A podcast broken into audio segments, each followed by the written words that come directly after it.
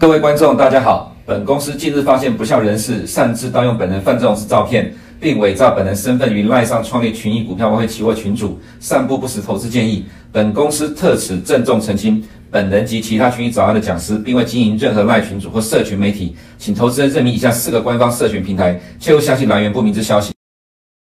欢迎收看群益早安，今天是二月八号，礼拜三了哈。啊，这个礼拜。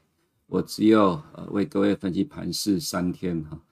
那么今天的第一个焦点是 Powell 说继续玩，呃，今天凌晨的美股收盘再次的大涨，这样可能出乎很多人的意料之外了哈。不过昨天晚上我在看盘的时候，虽然呃美股呃看到美股刚开盘才没多久才睡觉了，但是在那之前哈，呃我看到欧洲股市的走势，我也发了一个文了哈。不过呃今天早上看起来这样的结果。其实跟我在发文所、呃、感觉到的状况应该是蛮接近类似的啦哈、哦。那么再来是 A I 让空头坐立难安，其实很多人都说今天盘是因为Powell谈话鹰鸽交替所造成的结果，其实我看了里面的整个内容，我认为并不是啦、哦。还记得一月二十六号我还在新春不打烊期间有提到 NVIDIA 跟台积电，在一月三十号我再次提到 NVIDIA 跟台积电，又提到 ChatGPT。一呃，从过年呃新春不打烊一月二十六号到目前为止，大概两个礼拜的时间，呃，其实呃科技产业又发生了很多的变化，所以呃今天美国科技股大涨，其实是 A I 这个题材所带动的哈。但是这个空泛虚无缥缈的题材呢，看起来在今呃去年底今年初有一点呃，就是跟过去几年比较起来，有了明显的进展之后，其实如果以现在市场的呃反应的状态来看呢、啊，坦白讲。这也是我的标题所提到的，这个气氛其实会让空头坐立难安了、啊、再来呢，呃，空头都说今年二零二三年一定是大衰退，所以今年一定会崩盘。但是、啊、我们看到在二月六号美国时间礼拜一 ，Janet Yellen 美国财政部长说，失业率创下了五十年来新低啊，美国经济不会衰退。这个叉叉或 X， 你可以用英文的 P I 或者是中文的毛去去取代。我我想大家就了解这个意思了哈、啊。其实。不是只有耶伦的哈，呃，其实之前的过去两年的大空头，呃 ，Lawrence Summers 美国前财政部长民主党的也提到说，美国经济今年可能不见得会衰退。其实我们从去年十一月呃看到 C P I 数据之后，呃，我其实也在关注失业率数据，我个人其实也从呃失业率这个角度来讲，其实我也也大概有类似接近的看法了哈。所以为什么会在去年十一月十二 C P I 数据公布之后，完全翻转了之前的看法？我想，其实我们能够得出这样的结论，尤其是第一点呢 ，Powell 今天说继续玩，很多人说鹰鸽交替的，没有错，的确是这样。可是呢，你要看到重点，重点是什么呢？我们看第一点的部分，呃，他这呃在今天整个谈话里面了哈，没有谈到金融环境宽松的问题。你要去呃记得我在过去这两个月一直在不断提到的十二月十五号 F O M C 记者会 Powell 呃记者会第一个问题记者丢出来就是问金融环境趋紧呃宽松的问题。Powell 说呃利率已经调升了，所以美国环境金融环境已经趋紧了。在二月二号的记者会丢出来的呃记者丢出来第一个问题还是金融环境宽松的问题。有 Powell 回答说没有在在意短期的状况，关心的是长期趋势。其实这是间接的表达的，他其实呃就是我讲的呃叫你继续玩。所以在呃，上一次 F O M C 会议记录之后，我说 Fed 说 Party all the time。今天早上 Powell 再一次的没有提到金融宽松、环境宽松的问题。你要回想一下，在二零二二年的两波的大跌哦，四月跟八月底的那那两波的大跌，它的起起因都是什么？四月二十一号 Fed 呃这个 Powell 说要采用 front loading policy， 并大力赞扬 Powell。在那之前呢，呃，前纽约分行总裁呃这个 William Dudley 提到说。Fed 必须要把美国股市打下去，让经济衰退，才会让通膨降温。去年八月二十六号 Jackson Hole Powell 说，不惜代价让美国经济下滑，劳动市场趋缓，也要让美国经济降温。这其实都要让美国股市下跌来当作代价，让美国经济来当作衰退来当来当作代价。但是在去年的十二月跟今年的二月二号，其实不再提到金融环境紧缩的问题了，今天也没有。哦，所以我要讲的是。Fed 这个解读当然还是一样 ，Fed Powell 说继续玩的哈，这呼应到上个礼拜是 F O M C 之后我的看法哈。那再来，呃，他这里面有提到，二零二四年通膨率才能够接近 百分之二。但是通膨下滑的过程已经开始，没有对就业市场产生影响。Fed 有工具在一段时间内达到 百分之二 的通膨目标，还没有看到住房通膨下降，但预计会下降。最关键的是通膨在服务业的下滑。等一下我让你看一个指标，也是上个礼拜我非农业就业人口数据公布直播的时候我提出来的一个数据。那就不希望 Fed 的决策让市场感到意外 ，F O M C 的决策完全看经济数据。呃，再来就这一点，我认为很重要了哈。薪资成长已经降到更接近可持续的水平了。上礼拜的平均时薪才降到 百分之四点四， 很多人说这高于通膨 百分之二 一倍，所以还远高于呃这个能够让通膨降温的目标。可是 Powell 今天却讲到薪资成长已经降到了可接呃更接近可持续的水平。啊，这个是什么意思？不就是跟你讲通膨？他认为，呃，薪资上涨所带来螺旋螺旋性的物价上涨，这个几率本来就不高。其实上一次 F O M C 就是二月二号 F O M C 就提到这一点，他并不认为会有现在会有这个薪资上涨所带来物价螺旋性的上升。结果今天提到了薪资成长已经降到更接近可持续的水平了，那市场当然会涨嘛，哈！你要能够看得懂他在讲什么东西，而不是讲一堆似是而非的，没有接近真正现象的。无法反而去无法正确的解读现在的情况。再来就是没有积极考虑出售证券的缩表，没有积极的要缩表的意思啊，因为它的缩表进度跟它所宣布的啊，其实有很蛮蛮大的差距。再就如果强劲的就业数据持续下去，终端利率可能会比市场预期的更高，这个部分证券市场有反应的，那么终端利率也有反应的。今天早上所看到的呃，在利率期货反应的部分，终端利率已经升高到 百分之五点三， 也就是说市场认为最终的高点可能会是在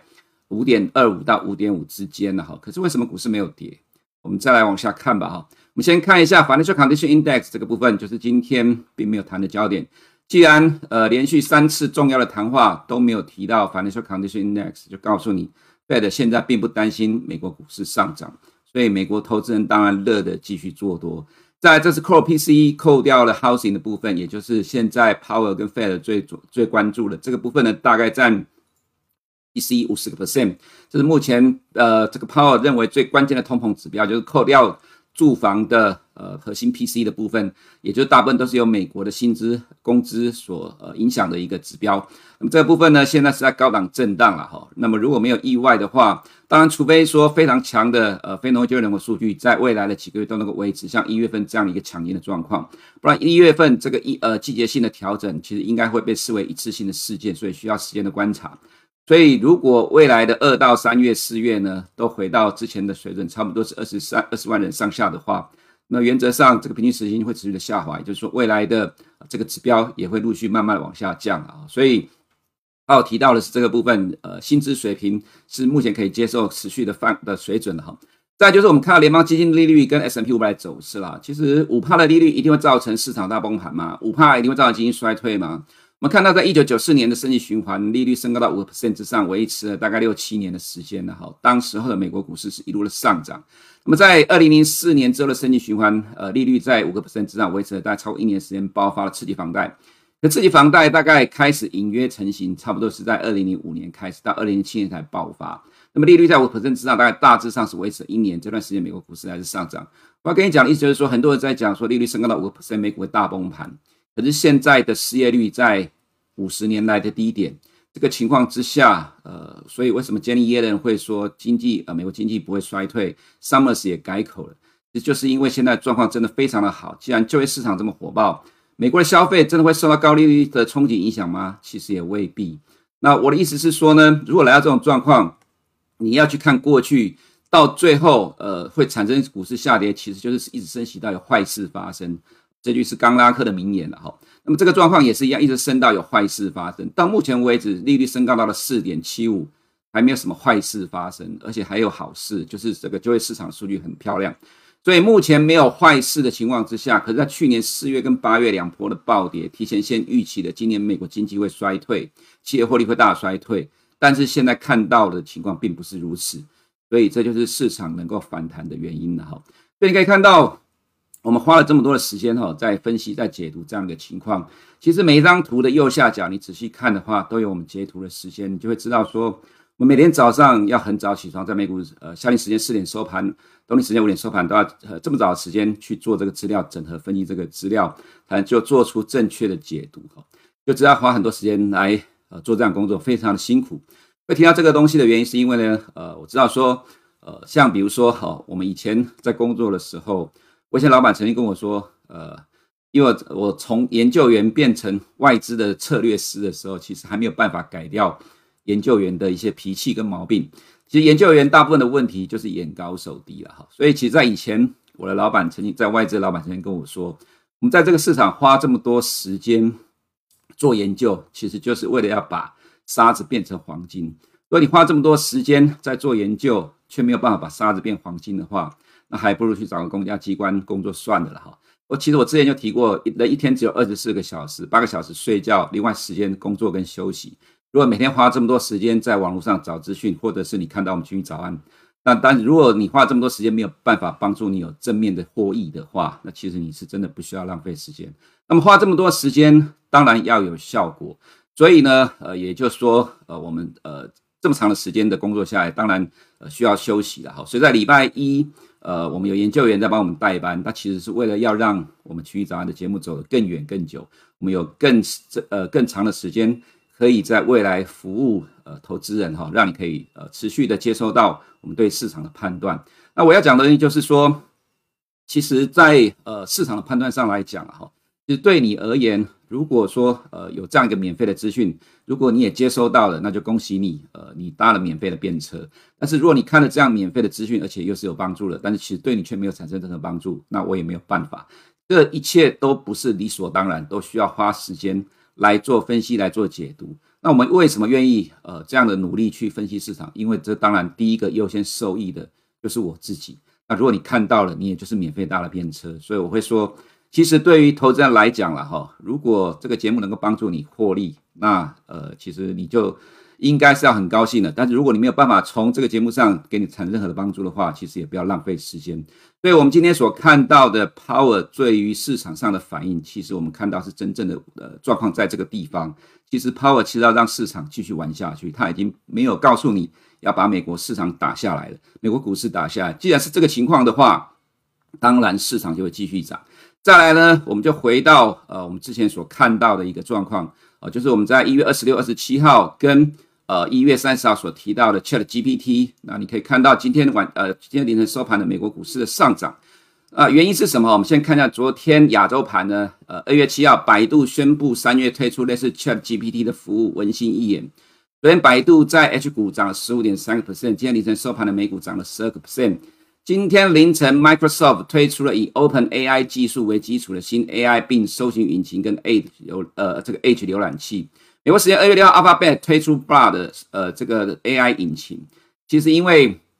这段时间 ChatGPT 很多人都说 Alphabet 完蛋了，因为它 Google 可能会被打败了。那么呃 Google 很快的赶快推出了 Bard。所以今天凌晨的美股是因为 Powell 的谈话而上涨的嘛？你只要去看一下 Microsoft 跟呃呃 Alphabet 的股价的走势，你就会知道了。其实在呃 Powell 谈话之前，这两档股票就开始急拉了，或者是说 Microsoft 宣布了这个状况之后就开始股价急拉了。但是在 Powell 谈话之后呢，有在跟着扩大涨幅，后面跌下来，但到收盘最高收最高点收盘。今天的 S and P 五百， 今天的科技股其实是由这两档股票带动的。今天的道琼指数带动指数涨点最多的也是 Microsoft。可以想象一下，百度在昨天港股涨了 百分之十五点三三， 在昨今天凌晨的美股涨 百分之十二点一八， Microsoft 涨了 百分之四点二， 在一月二十四号财报利空不跌。我还记得当时候高盛的交易部门也发出了看法，说这是强烈的买进的讯号。虽然后来他们的策略师说他们认为呃这个地方是要卖出了，不过其实从市场的角度来讲，我个人觉得说其实我还是比较相信我们的看法跟判断。另外一个是 Alphabet 呢，呃，一样，美国司法部打算起诉 Alphabet 的股价，结果股价只有跌一天，后面继续涨，今天凌晨再度的大涨。所以另外一个我们看到 NVIDIA 啦哈，我们之前有提过的 ChatGPT 的热潮 ，NVIDIA 被认为是社会最大的业者，大涨 百分之五点一四， 今天费半也大涨。其实今天盘势讲完了啦，后面其实不太需要讲，但是结论很简单，就是前面的两个焦点 ，Fed 叫你继续玩，第二个是 A I 让空头坐立难安。我要讲的东西就是呢，这都需要花时间来观察。昨天晚上，呃，我发了一个文说，在呃美股还没开还没开盘之前，我说其实哦，市场美国市场都在等待呃这个 Fed Powell 的谈话，但是呢，你看到欧洲市场昨天晚上，意大利已经先创波段新高了，欧洲银行股继续大涨 百分之一。在去年十一月我在呃国外旅游的时候，我还记得十月十号当天公布 C P I 的时间，大概是在呃当地土耳其番我花城下午四点钟，我看到 C P I 的数据呢，马上发个 line 给有两个老板说，我认为美股要喷出大涨了，美元要做头了，市场的方向改变了。到了后来呢，回国之后，我当然要呃就是说解决跟投资人资讯落差的问题，当我在休假的时候或者没有在分析解盘的时候，这样的资讯落差，所以我想到了用 F B 的粉丝专页来传达这样的一个讯息。那么昨天晚上呢，我尝试了在 YouTube 的呃这个频道里面低测发文啊，试试看啦齁。我的意思就是说，呃其实对于投资人来讲，呃每个人都是需要休息的。如果说呃当我没有在解盘的时候，你还是希望希望能够得到我的看法的话，你可以多关注一下呃这两个呃另外的不同的管道，可以去尝试看看。所以呢，今天两个焦点很清楚的就告诉你，其实市场是个动态。所以我在前两天我也提到说，虽然美股在下跌，但是呢要等到Powell谈话才能够确定这一波的美股是不是已经结束了反弹，呃结束了反弹或者结束跟涨欧洲股市而进入回档，要等今天凌晨Powell谈话。就你今天凌晨Powell谈话反而是告诉你美股的这个上涨还没结束。那既然还没结束，你要持续的看衰它吗？我个人觉得到大可不必啦，毕竟呃，其实跟着市场走，让你会比较安全一点。再来就本周经济数据呢，首次申请失业救济人数在这个礼拜四是很重要的关键，还有礼拜五的密歇根大学消费者信心指数，还有一年期跟五年期的五到十年期的通膨预期啦。那本周还有很多 Fed 官员的谈话，这是 Bloomberg 预估的 P C E 的部分哈。再来就是我维持这个部分没有改变哦，今年上半年结束之前这还没有改到，还有剩下三次的 F O M C， 那么另外还有五次的非农业就业人口平均时薪 C P I、P C E、通膨预期、零售销售，每一次 F O M C 都可能造成美股的回档下跌，这个变成问号，本来是逗号，其实现在变成不一定了哈。那你可以看到二月二号 F O M C 跟今天凌晨的Powell谈话都没有让美股的下跌，反而还是上涨的。但经济数据都可能推升了美股。如果一月的非农业就业人口数据只是一次性的数据怎么办？那当然对于现在的市场就不会是负面的影响，反而未来数据就会如同我所看的一个状况哈。再来就是我们、嗯、看到这是今天早上收盘的部分，美国啦哈，这个债券市场对于终点利率预估，呃，美国已经升到了 五点三二， 也就是 五点二五 到 五点零。 那你会想，那为什么这个超过了点阵图预估的 五点零 到 五点二五， 结果没有股美国股市没有跌反而还涨？那你就要回想一下我刚才给你看的一张图，美国在 百分之五 以上的高利率，美股一定会跌吗？不一定啊，你要等到有坏事发生。而美国经济衰退在去年两波大跌中已经先预期反应了，但是现在美国经济有可能不会衰退，或者只是轻微的衰退，软着陆而已，这就给美股的反弹带来了更扎实的基础，跟你很多跟很多人想的不一样啊哈。所以你如果呃只坚持意识形态的话，呃、那当然你就感受不到这样的一个状况。其实今天的美股呈现出来的是更强的走势，因为终点利率的已经上升到了 五点二五 到 五点五 了，美股今天居然还能够上涨、哦、所以你看 O I S 的预测这其实都升高了、哦、那么 O I S 还差呃这个部分大概一码左右，那么其实在明年下半年市场仍然会仍然认为会降息啦、哦、所以这个降息预期也没有改变，也是因为这样，所以美股的走势还真的比大家所想象来的强、哦、C M E 这里就不看了、哦、所以美国两年公债殖利率呢呃虽然两天的反弹之后下跌，不过现在看起来有可能两年债跟十年债殖率还有呃短线一点点的反弹的空间，因为现在看起来可能预估的最终利率会比市场预期稍微高一点，但这反弹空间我个人也觉得有限的啦。那么呃价格就反而变成短线的震荡整理了哈。美元的话呢，也要看接下来债券殖利率的走势了哈。那短线是反弹，我们仍然认为这是反弹，因为债券殖利率即使是反弹，空间也有限了。那么美元指数就是呃短期的反弹，欧元就短期的下跌，碰到五十天均线，两边都碰到。所以各自有支撑跟压力，短线就变成震荡了。那么再来看到呃市场的部分啊，全球指数今天是小涨的，因为这不含美国了。那这欧洲天然气呃继续的重挫，这是我们刚刚所提到的，昨天晚上美股还没开盘之前，欧洲银行股指数继续的大涨超过 百分之一， 意大利盘中、呃、已经呃创了波段新高了。在昨天的走势，欧洲股市还是很强啦，并没有受到呃美股近期这、呃、这过去几天震荡影响。那么今天凌晨的收盘美股上涨，自然今天下午的欧洲股市应该也是正面的反应了哈。这呃就是我们所看到的情况。如果你跟很多的呃这些市场上的喊空的人讲说只看美国的话，你就看不到全球市场的动态了。在这里我们稍微提一下了哈，因为呃很多外资券商的看法你还是要尊重，不过呃，我们跟其他的呃这些呃，就是说在市场上主导市场资讯的人看法，其实没有差距很多，没有差距很多，只是说大家都会拿外资券商报告来讲。那差别在于说，我并不会把这些外资券商的看法照单全收了哈。比如说，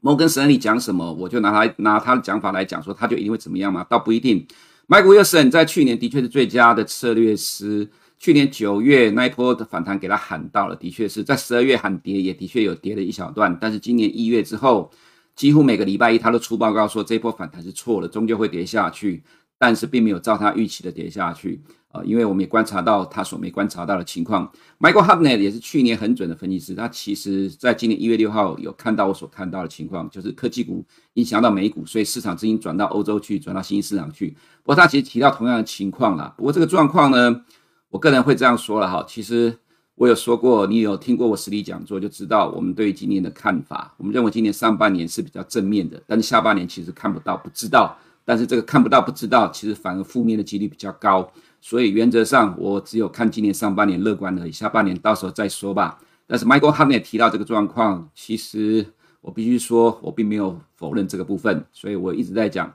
原则上我们只有上半年乐观，下半年到时候再说吧。但是如果你连上半年的乐观你都掌握不到，那你就不要浪费时间看盘了，因为对你没有意义，因为你每天花这么多时间也没有办法得到帮助，那何必要花时间呢？还不如去过更好的生活。再来就是二月六号 J P Morgan， 这个其实在以前是大多头，结果在去年下半年第四季开始翻空了。但是我个人的看法，这个其实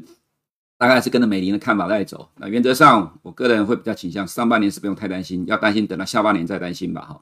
那这是道琼跟呃 D A X 盘中的走势了哈。其实原则上你可以看到美债殖利率在反弹，但是美国科技股已经没有受到这个状况的影响了哈。那呃这是科技股的走势。我们看到道琼呢今天涨了呃 零点七八个百分点， 呃 S and P 五百 涨 一点二九个百分点， 维持在两百天线时间越来越久。科技股今天大涨了 二点一二 跟 一点九个百分点， 就是 Microsoft 跟 Alphabet 所带动，还有 NVIDIA 哈。对 SaaS 今天大涨 三点一二个百分点， 半导体是少数能提前半年以上反映未来景气产业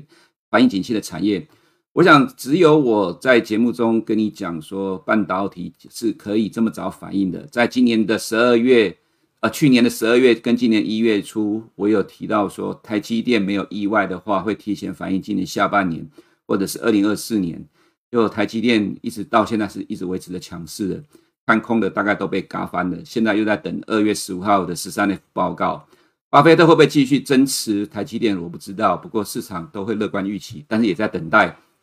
如果一旦巴菲特真的增持台积电的 A D R 的话，那当然对市场又是正面的帮助了哈。经济市场指数最近几天回档，原因是什么呢？因为美国击落中国的气球，引发美中关系紧张。布林肯延迟访中行程，虽然昨天晚上我看到一个消息说布林肯呃，就美国还是延议啦，还要再一次呃找时间去中国。不过中国的国防部长魏凤和拒绝跟美国的国防部长为了这件事情通电话。呃，这几天港股 A 股的下跌是因为呃这个因素造成美中紧张的疑虑升高了哈。我想可能呃港股 A 股还是要短期的震荡了哈。那这里有提到说美国政府仍在努力的判断中国领导人是否事前知情，那如果事前知情跟不知情有什么差别？事前知情就知道这是故意的，那可能美中关系可能就更惨、哦、所以可能短线上呃，这个其实如果美国政府把焦点放在这里的话，那其实比较不好了，所以可能呃港港股 A 股短线上呃，在最近就可能没有办法跟上美股的强势了哈。那当然，中国武汉昨天呃宣布放松楼市的限购，现在现在呃中国在期待其他的呃城市都会跟进了，这是利多。不过我个人觉得这才是大方向，因为这会影响到外资的动态。那么百度昨天这个部分，刚才前面有提到了，所以昨天的港股是大涨的。原则上了哈，我们认为说呃整个方向上看起来还是短线的震荡，但是中长期的架构没有改变。H 股昨天是大涨 百分之十五点八三， 所以带动科技股昨天有涨。但是呢，美中关系可能会是短线的一个重要的变化啊，除非布林肯呃回到了呃就是到中国访问，因为这个部分并没有呃确定是真正的不去了，因为昨天晚上看到是说还在找时间去，所以其实美中还是有尝试的想要解决近期的紧张关系，所以如果一旦布林肯回到呃去中国的话，也许这个状况改变，就会让港股 A 股重拾的强势的一个状态。那么台湾的部分的话，呃今天两大报的头版都是一月出口大衰退，我可以很清楚的告诉你。不用担心这个问题，因为这个状况我们看过太多次了。我说过，我在这个行业时间待的不算短，呃，我以前在外资当策略师的时候，我的老板后来跟我说，他不要当我的老板了，他宁愿当我的朋友，因为我给他太大的压力了，因为我比他看盘太准，强太多了，他实在不知道怎么办才好。哦，所以他不要当我的老板。那我也跟你讲过，这个状况根本就不需要太在意，因为这个状况看过很多次。当国际股市在动的时候，台湾基本面很烂。如果你不跟你没有去注意国际股市，只专注于每个月营收的话，你一定会错失掉这一波的行情。我想可以很多人啊还在看每月的营收，可是我在新闻不打烊，我就告诉你 ChatGPT 很重要。你可以看到从当时候到现在为止，到今天早上美股都是 ChatGPT 在影响美国科技股。所以今天凌晨台积电哦，对不起，这里我没有补到了，今天时间来不及。所以这里就回应到我刚才前面所讲的，每天要花很多的时间来准备资料。我到七点五十五分之前都还在修改今天的资料，结果竟然忘记了今天台股的部分，这两张图没有补上来，真的是抱歉、呃、希望我们的研究员会看到这个部分，帮我把图补上去。我的意思是说，其实你不用太在意现在台湾基本面负面的因素，因为当全球市场在涨的时候，呃，自然台股就会跟着涨。所以现在很多人在说台股这波上涨是因为外资进来的资金行情，没有错，外资的确买了一缸子，所以说是资金。可是你也听到很多人说，现在全球资金正在紧缩。那么为什么全球资金在紧缩，结果台股又有资金行情，新市场又有资金行情，这不是互相矛盾吗？这待以后我们再来揭晓这样的状况吧。所以看群益早安当然能够让你精准的掌握全球市场的脉动。以上是我们今天群益早安节目，我们明天见。如果你不想错过最新市场动态，记得开启小铃铛并按下订阅。此外，我们在脸书、YouTube 以及 Podcast 都有丰富的影片内容，千万不要错过。每日全球财经事件深度解说，尽在群益与你分享。